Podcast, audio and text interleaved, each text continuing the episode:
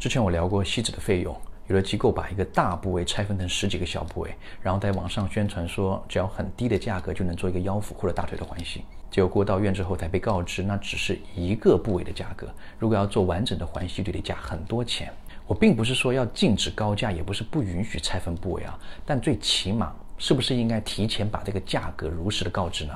最近有位网友跟我说他的遭遇，他做脂肪丰胸花了二十多万，这二十多万怎么收的呢？丰胸这个步骤收十多万，然后取脂肪这个步骤也收了十万。这个所谓的取脂是取的是大腿的脂肪，但却不是做大腿环吸，而是只吸了大腿的一半。我觉得这么个收费模式就太套路了。且不说二十多万做个脂肪丰胸贵不贵，单是取脂还要另外收费，这点就非常不合理。脂肪丰胸，脂肪丰胸，这个脂肪从哪里来？就是从求美的身上取出来呀，取脂本身就是脂肪填充的一个步骤，为什么还要额外收费呢？如果是这么个道理，那我们去饭店吃饭是不是还要额外给饭店交一个买菜的钱？很多求美者是因为信任这个行业，信任这些机构，所以对这个价格套路没有去提防，但这绝对不是某些机构利用这些信任去牟利的理由。求美是没有义务也没有经验去鉴别这些套路的。如果放任这些现象发展下去，整个行业就会变得越来越混乱，许多医生好不容易建立起来的行业规范就会荡然无存。希望更多的机构可以明码标价，可以让价格